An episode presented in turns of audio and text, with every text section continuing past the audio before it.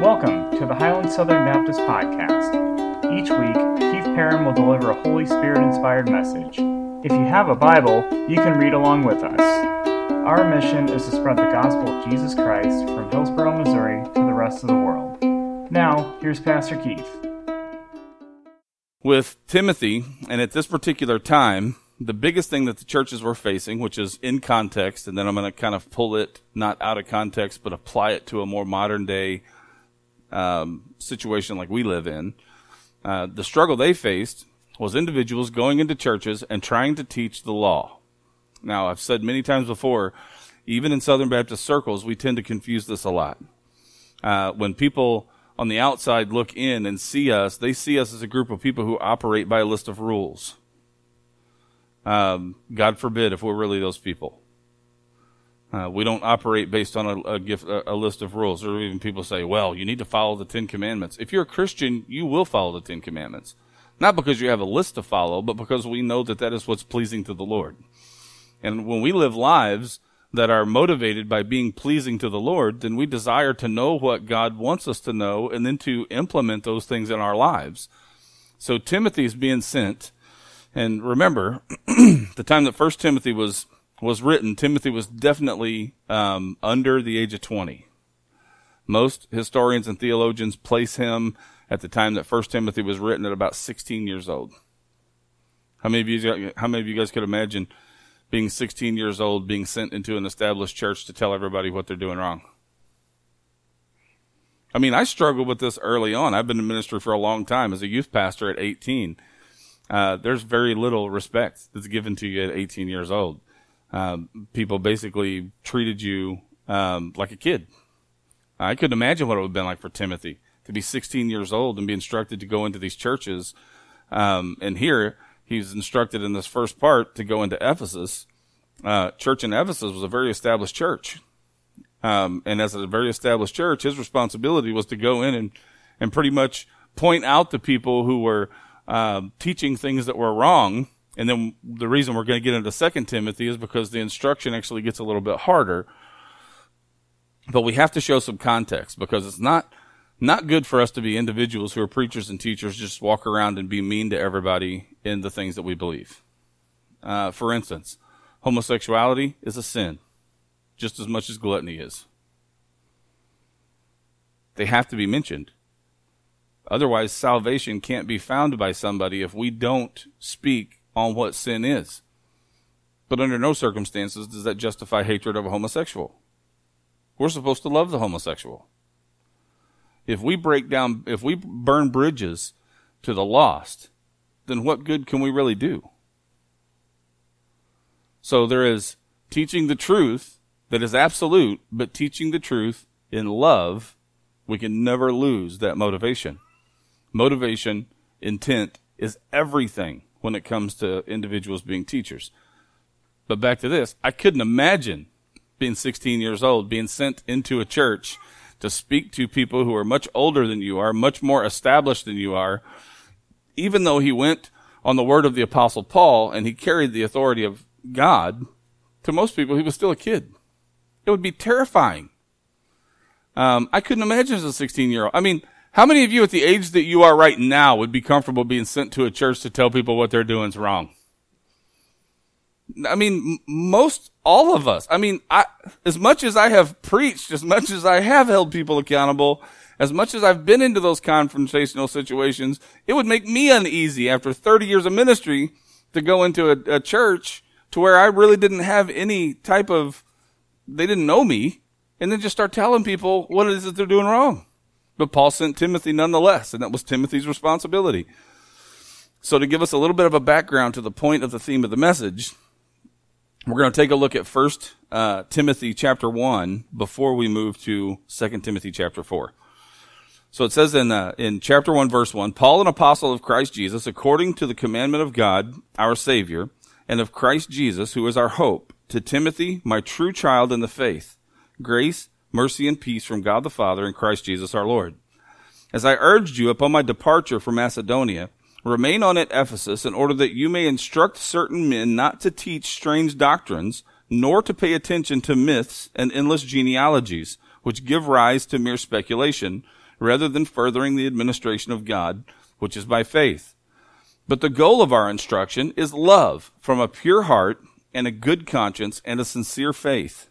For some men, straying from these things, have turned aside to fruitless discussions, wanting to be teachers of the law, even though they do not understand either what they are saying or the matters about which they make confident assertions. But we know that the law is good if one uses it lawfully, realizing the fact that law is not made for a righteous man, but for those who are lawless and rebellious, for the ungodly and sinners, for the unholy and profane, for those who kill their fathers or mothers, for murderers and immoral men, and homosexuals, and kidnappers, and liars, and perjurers, and whatever else is contrary to sound teaching. Now, a while ago, you may have looked at me or thought that was kind of strange for me to say we're Southern Baptists and we don't live by the Ten Commandments. What did he just say? Who's the Ten Commandment for? This may come as a shocker to some of you. The Ten Commandments wasn't given to us to follow. The Ten Commandments was given to us to show us our need for Jesus. The, the Ten Commandments don't make us righteous they prove that we're unrighteous. You see what I'm saying? Anybody in here ever bear false witness? Well, if you don't raise your hands, you're bearing false witness. Every one of us have told a lie. Every one of us at some point in our life have told a lie. Am I right? If we went down the Ten Commandments in our entire lifetime, how many have we broken? And here's the question can you undo that? You can't undo that. So, I mean, if, if, and, and I hope this isn't a heavy load on you because it might come as a shocker. If you have broken the Ten Commandments, is it even possible for you to follow the Ten Commandments? Taught to little kids today. We talked about, we talked about how to remember the things that your teacher teaches you. I couldn't find their Bible study book, so we just had our own little Bible study. So parents, if your kids after church say the preacher taught us out of Revelation chapter 3 verse 3, that's what they were learning. I wasn't teaching them about the second coming of Christ and things like that. But in in teaching them how to remember things, they learned about decisions and consequences. You make bad choices, you suffer the consequences. Every one of us, we failed at the Ten Commandments already. The consequences were put in place at that failure. If the Ten Commandments were there for us to follow, you've already failed. Just as I have and everybody else on the planet has, because how many people on earth as human beings are righteous? None. No, not one. We're all in the same tank, folks. We're sinners. And if we trust in Jesus Christ, we're sinners saved by grace, which is the only way to recover the hit that we take by being people who didn't follow the Ten Commandments. It's just a fact. And Paul points out specifically here that the motivation behind the entire reason that Paul is sending Timothy into the lion's den to correct individuals in what it is that they're teaching, which in this case was the law, basically follow the Ten Commandments because the Ten Commandments will make you righteous. Timothy was going in to refute that. But he pointed out very clearly here that the motivation behind it is love. If we preach, it better be because we love. If we teach, it better be because we love. When we feel conviction from the Holy Spirit, when we study the Bible, when we do anything that we do for the Lord, it had better be driven by love. These three faith, hope, and love. And the greatest of these is what? Love. Love is the driving force behind everything that we as a church and everything that we as Christians should be doing. Now, I'm going to say this. If we love people enough, we will set aside our fears. Did you hear me? If we love people enough, we will set aside our fears. If God calls a person to preach and the person is unfaithful and doesn't do it, does it help people or hurt people? Hurts people. Do we love people by hurting them? No. No matter what gift we as individuals may be given, if the one motivating factor in that gift is love, no matter how uncomfortable it may be, if we realize the impact of the gift that God has given us on other people, and that impact is being expressed through love to individuals, we will set aside our fears. Like I said, Timothy, 16 years old. Do you think he was comfortable? There's evidence throughout 1st and 2nd Timothy that Timothy was not comfortable. There were times that Paul wrote to Timothy and you could tell that Timothy was, was being tempted to just go and hide because all of his friends were being arrested and, pris- and imprisoned and beaten. They were suffering the consequences of being people who taught the things of God. Of course he was afraid. That's why Paul gave him the instructions that he was given him. Did Timothy go? He was in Ephesus already. Paul said, stay. Did he stay? Timothy's love for the people in Ephesus gave him the encouragement to set aside his fear. One of the biggest handicaps that the church suffers today is people not following through with God's call on their life because they're afraid. They're afraid to evangelize for those who are given the gift of evangelism. For those who are given the, the gift to teach, they're afraid to teach. For those who are given the gift of nurturing are afraid to nurture. Those given the gift of giving afraid to give. Because we're always concerned about what the consequences are going to be to us for being individuals who are faithful. We live in a world now, folks, where it's going to get harder and harder and harder to be people who live out our gifts. Have you seen the news? Cancel culture all over the place. If you say something about Jesus and you're a Christian, you will never work in Hollywood again. Um, trying to remember his name, and I had it before the sermon started. The guy who actually played Hercules in the old Hercules series. No, this is this was later, a little later than that. Um, he was also in the God's Not Dead movies, the first one. Steve, I can't remember. Anyway, this guy, he was uh, he played Hercules. I mean, in the Hercules series from I think it was probably around the seventies or eighties. Um, he was he was a pretty desired actor, and then they found out he was a Christian. They told him he'd never work again.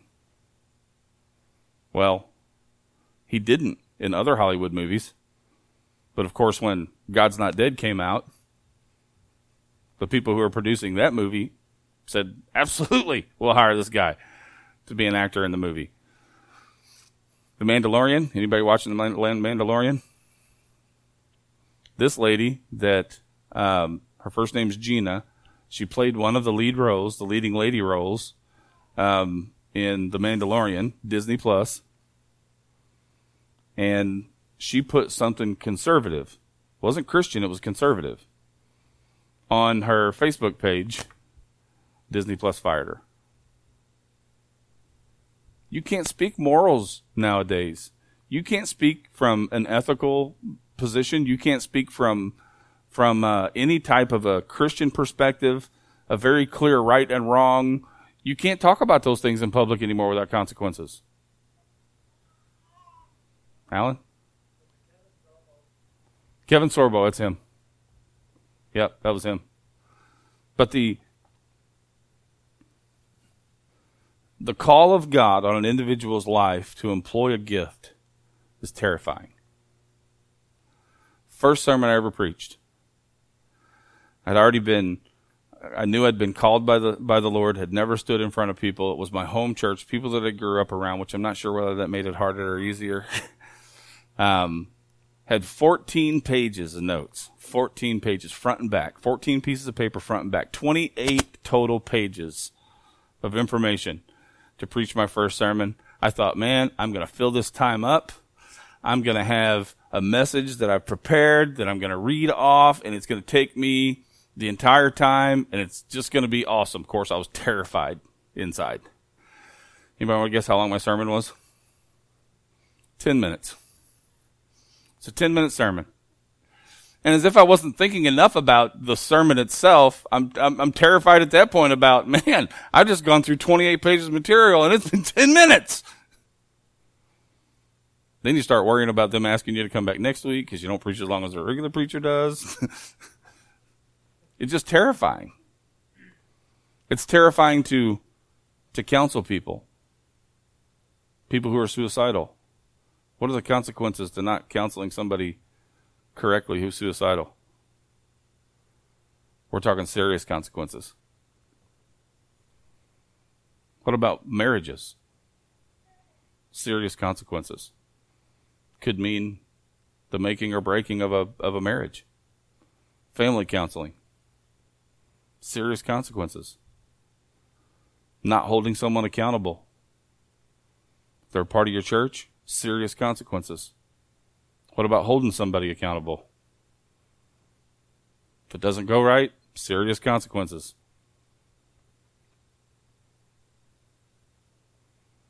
When I first started, pastoring scared the life out of me. Preaching scared the life out of me. But God wouldn't let me go. He wouldn't let me say no. And anybody who has a gift in this room right now that has not employed it, you know exactly what I'm talking about. The scratching that goes on inside your soul. The Lord trying to yank you out of the way to try to get you in the game. And the one thing that always stops us from sharing the gospel on the street, the one thing that always stops us from following through with whatever gift that God may have given us, the one thing that it always boils down to is fear. It's fear people come to me and they say, well, what if I teach the wrong thing? Then I'm like, then you teach the wrong thing and you learn a lesson and then you correct it. You do all you can to not teach the wrong thing. Make sure that you're prepared well before you start the class. About eight years into pastoring or preaching, I figured out that I know a lot of this. Not that I don't have still a whole lot to learn. As long as I live, I'll continue to learn.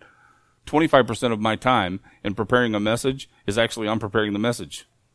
75% of my time is searching the Bible trying to refute it.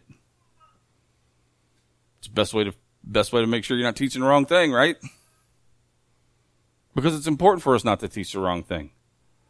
But I got news for you. And if this is a blow to you, I, I apologize that I put it on you like this. You're not perfect. God doesn't expect you to be perfect. He doesn't expect our gifts to be employed perfectly. He expects us to be people who are learning lessons in life people who learn lessons through our experiences. I can promise you that regardless of where you're at in the employment of your gift, God is going to continue to provide us opportunities to get better at it. Fear is not the thing that should keep us from doing what it is that God calls us to do. As uncomfortable as it had to be for Timothy, he followed through. So the motivation's there. 2 Timothy chapter 4.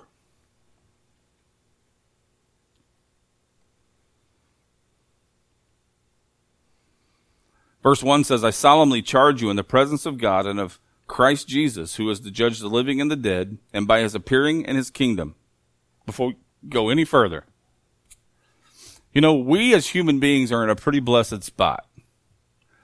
Because even though I can tell you that that uh, regardless of your shortcomings, if you've trusted in Jesus, that you're going to get to go to heaven. If you really have a relationship with Jesus, regardless of your shortcomings, because how many of us are going to show up in heaven the instant before we were perfect? None of us are. Our perfection is imputed to us. Christ on Calvary, his perfection imputed to us. That's the only way we get to stand face to face with the creator of the universe and not die instantly in eternal death. Christ is the only reason. Folks, the fact is this Timothy wasn't given a choice.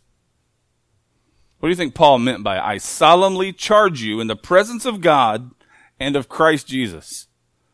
Did it sound like Timothy has a choice? The solemn charge. How many of you guys have ever worked in a job where you were told to do something? It wasn't necessarily wrong, but you didn't want to do it. I know I'm not alone. Do you get to say no?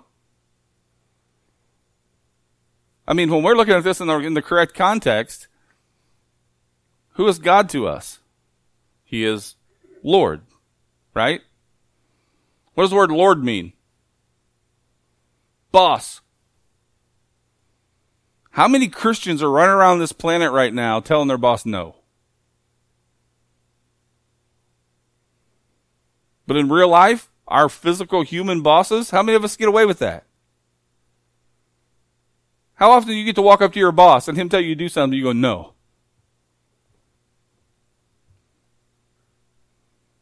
What was that, Alan? Betty's your boss? How many times you tell her no?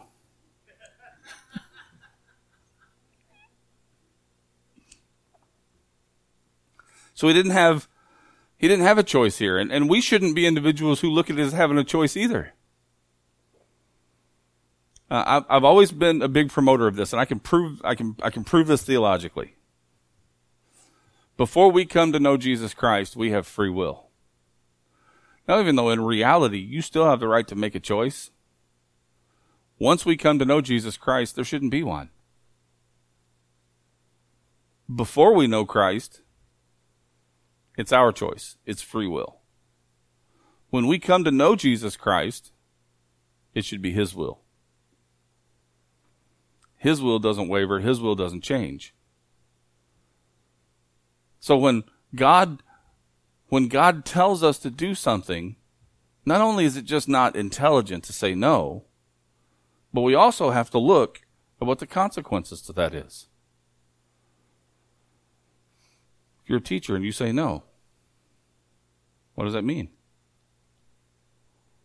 That means that God has some people in store that He wants to learn and the people that he wants to learn what he wants them to learn will never learn because the person he called to teach never stepped up.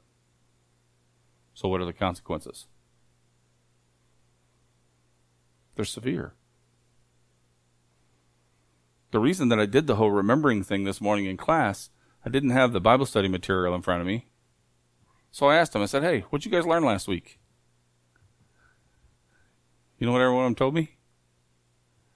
I don't remember. And I told him don't feel too bad about that. Because if I was to stand with every church member who is a church member who watches the sermon on Facebook or sits inside this church, and I said, What did I preach on last week? How many do you think could tell me?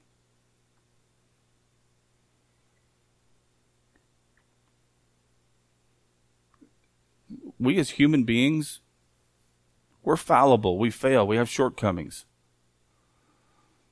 But the fact is, folks, if we aren't being obedient in God's word, we may be hearing what's being said, but we certainly are not doing it.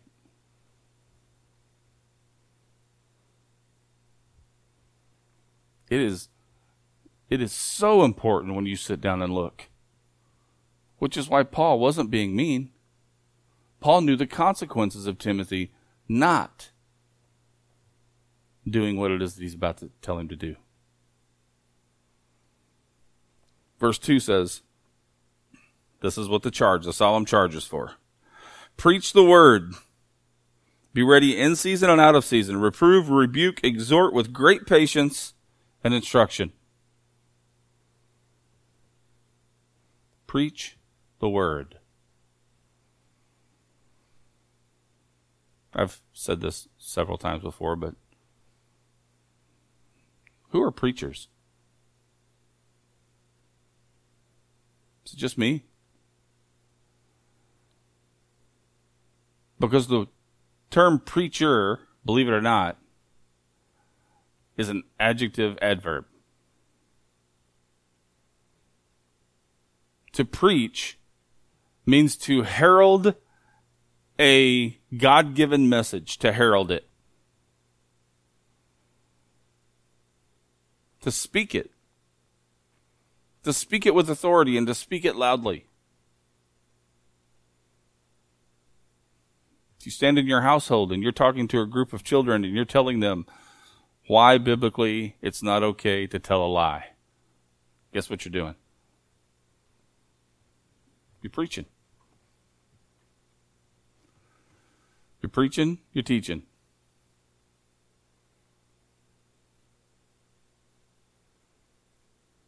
Be ready in season and out of season. Be ready for what? Be ready to preach. In season and out of season. How many of you guys have ever gotten phone calls in the most awkward situations?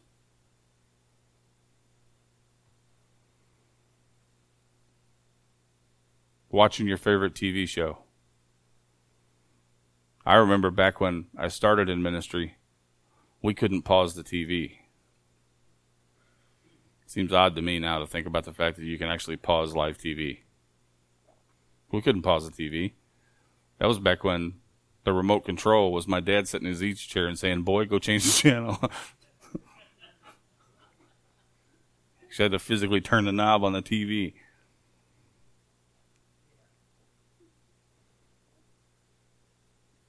Two o'clock in the morning. Just when you're getting ready to start dinner when you're in the bathroom.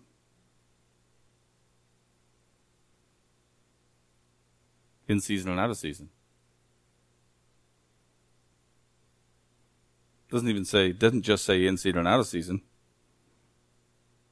It says be ready. How many of you guys wake up in the morning, start your day, and say, I'm looking for my opportunity to preach today? Very few people say it. And how many opportunities are there in the world we live in today to preach? They are literally everywhere.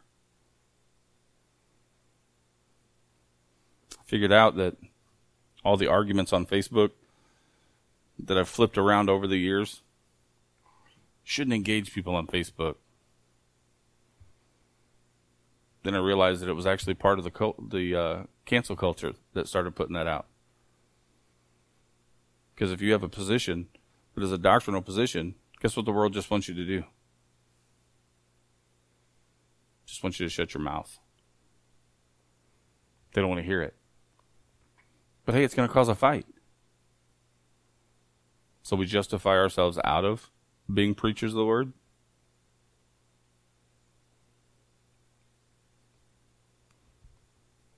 Instant, in season, and out of season.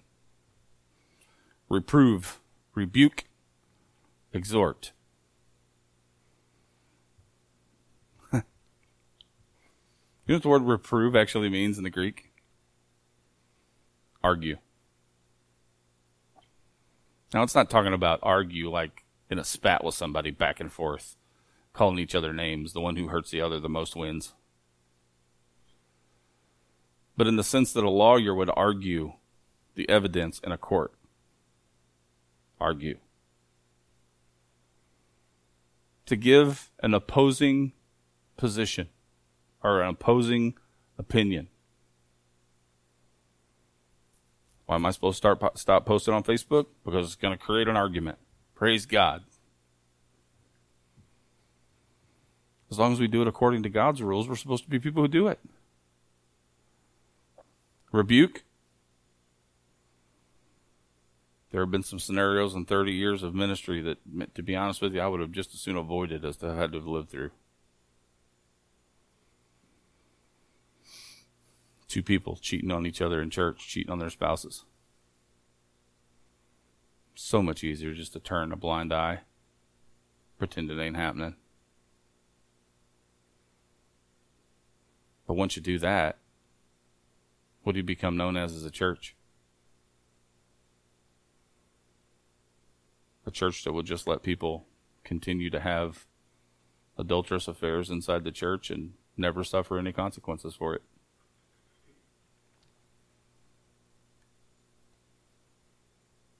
So, in that opportunity, you sit the two people down.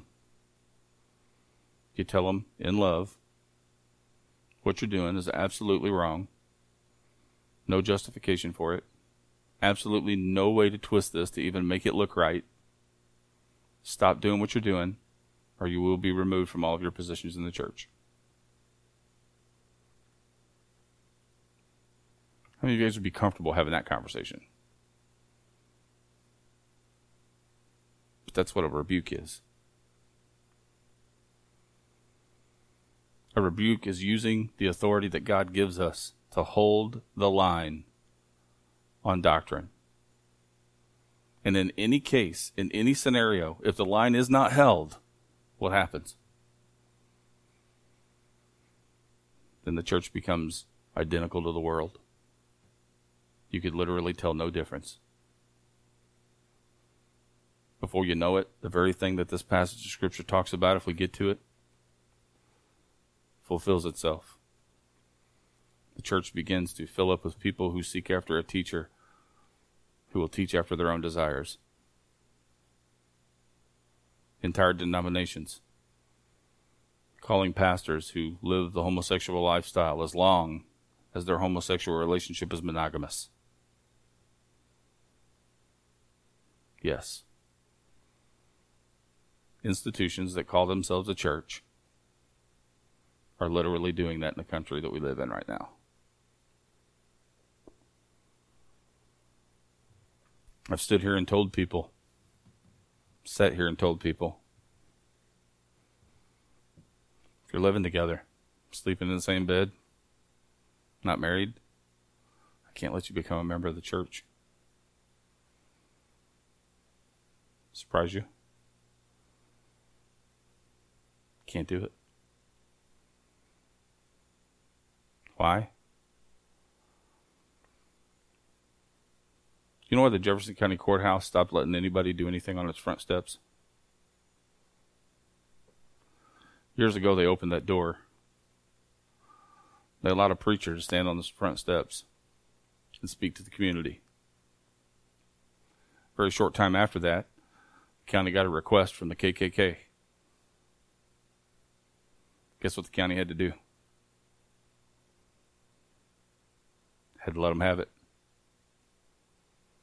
Because when you open that door for one group of people, you can't close it for anybody. If we say, as a church, that we stand on a biblical standard, that we hold that line as the scriptures read it, we have to hold the line. Otherwise, unrepentant homosexuals become members. What kind of things do you suppose they want to support? Alcoholics, pedophiles, adulterers, thieves. They come forward and say, I want to join your church.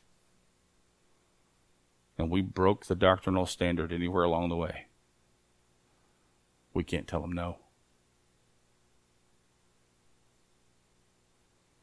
Oh, Southern Baptists are so mean. Won't let somebody join their church if they are in a known, active, open, unrepentant sin.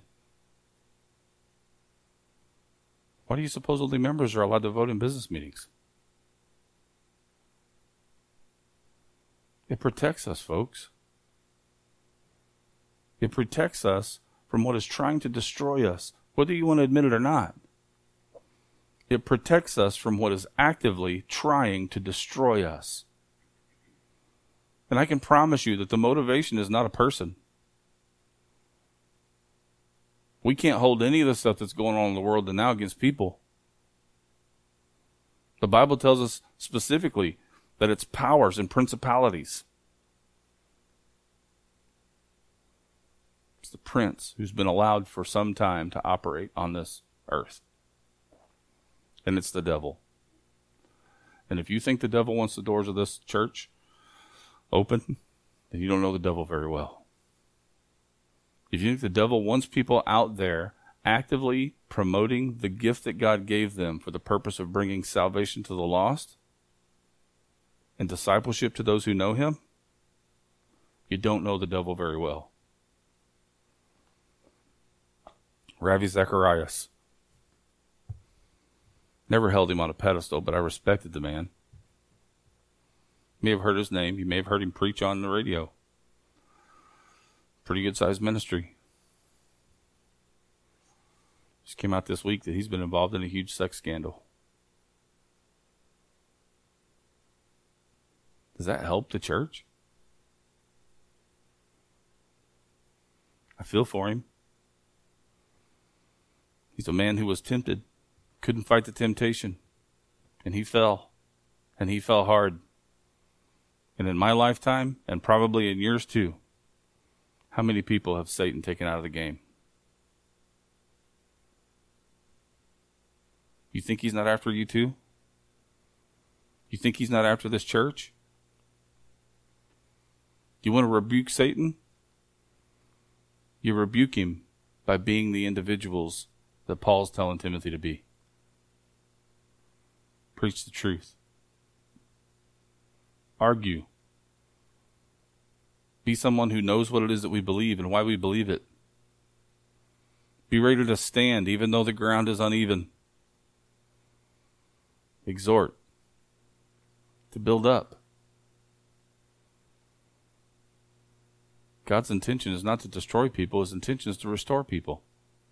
And again, if we're motivated and driven by love, that's exactly what our intentions are. That's what they should be. You say it's mean for me to tell people, I'm not saying you do, but somebody may say it's mean for me to tell people who are living together, sleeping in the same bed, to not be a member of the church. It doesn't stop there. You know what I tell them? I'll do your wedding ceremony for free. It'll cost you 60 bucks for a license. You go get you go get yourself a marriage license. You come down here, bring two people with you that can sign that license, and I will stand here and do a wedding ceremony. What's the excuse to not do it? We don't want to be people who just make people wrong. We want to be people who help people be right. So we preach homosexuality as being a sin.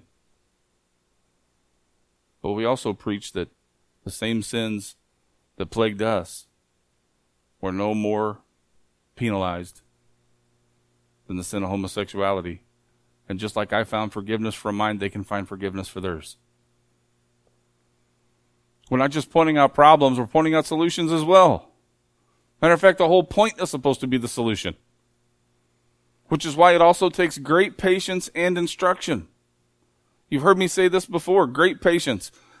How many of you guys have wondered about some people in your life whether they were ever really going to get it? It's like, how long is it going to take for you to get it?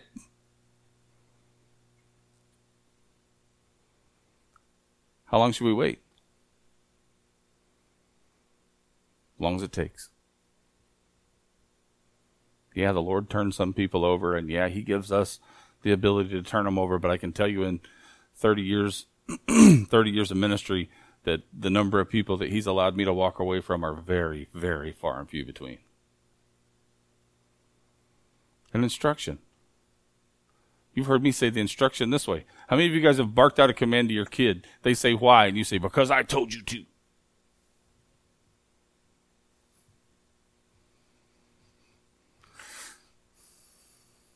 I did it too. The fact is, we shouldn't do it that way. We should instruct them. If they say why, we explain to them why.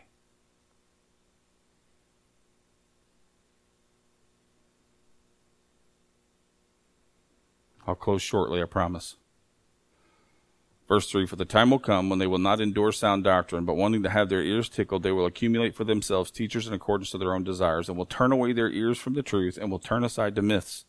But you, be sober in all things, endure hardship, do the work of an evangelist, fulfill your ministry.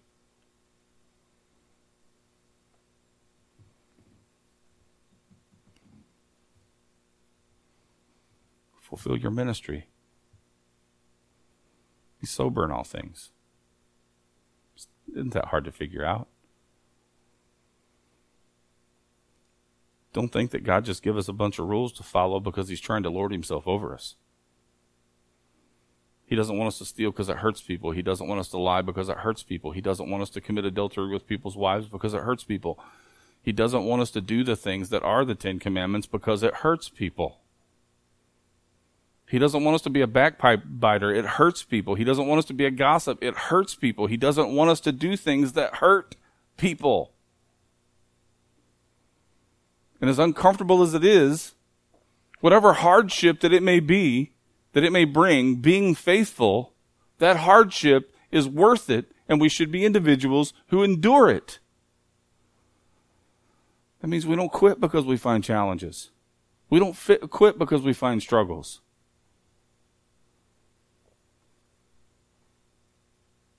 Fulfill your ministry.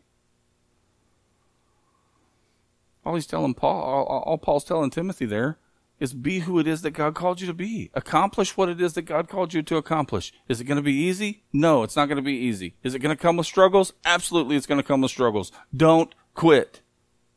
Fulfill it. People are going to walk into heaven one of two ways. They're either going to walk into heaven with their chin to their chest, ashamed, in, unable to look God in the eyes because they walked earth knowing that God gave them a job to do and they never stepped up and did it. There are going to be other people who are going to slide into heaven with both feet, stand straight up, look God in the eyes, and God's going to say, Well done, my good and faithful servant. Enter into your day of rest.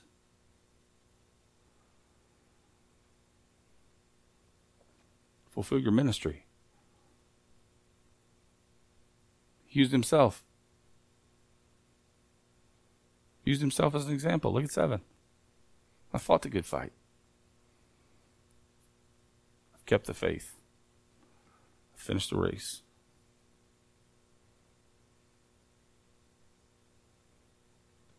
Paul wasn't asking Timothy to do anything that he hadn't tried to do his entire life himself. And I can promise you that if Highland Baptist Church is going to survive another hundred years, if the Lord tarries, it's not going to be whether whether this preacher preaches a good message or not. I understand my responsibility. But folks, we need teachers who teach. We need encouragers who encourage. We need givers who give. We need evangelists to evangelize. Because if people do not employ their gifts, this church will not survive. It will get swallowed up in the fallen nature of this world that continues to grow more gross.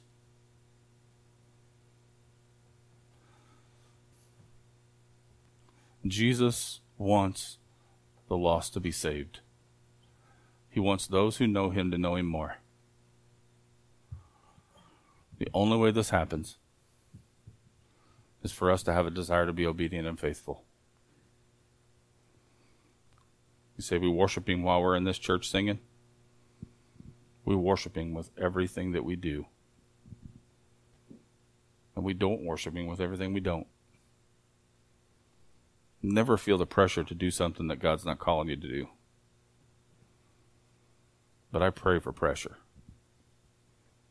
for not doing something that God's called you to do. Because what He's called all of us to do is to change the world for Him. Thank you for joining us today.